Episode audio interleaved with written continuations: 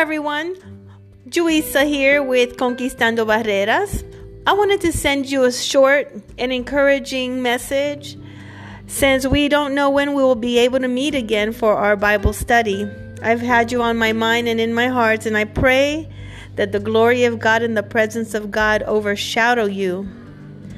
Today, I'd like to read from the book of Ephesians, chapter 3, verses 14 through 19.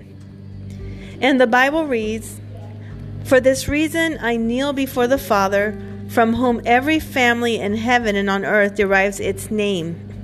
I pray that out of his glorious riches he may strengthen you with power through his Spirit in your inner being, so that Christ may dwell in your hearts through faith. And I pray that you, being rooted and established in love, may have power together with all the Lord's holy people to grasp how wide and long and high and deep is the love of Christ, and to know this love that surpasses knowledge that you may be filled to the measure of all the fullness of God. Amen. That that verse, those scriptures really have ministered to me, um, especially during a time where I felt very lonely.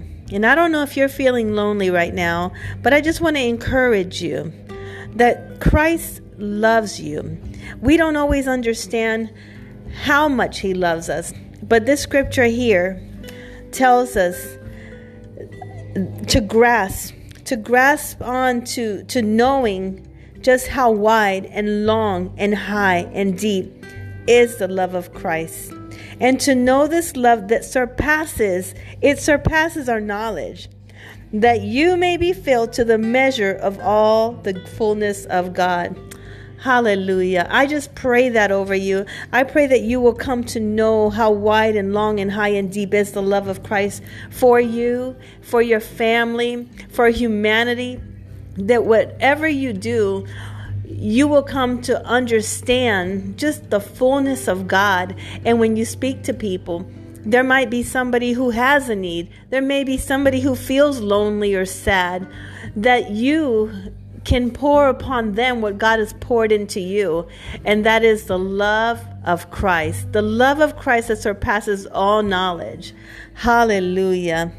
I want to leave you with that. I pray that you will continue to be blessed, that your week will be blessed, that your family will be blessed, and that the presence of God will guide you every single day. We miss you. We look forward to seeing you again soon. Have a blessed day. Dios le bendiga. God bless.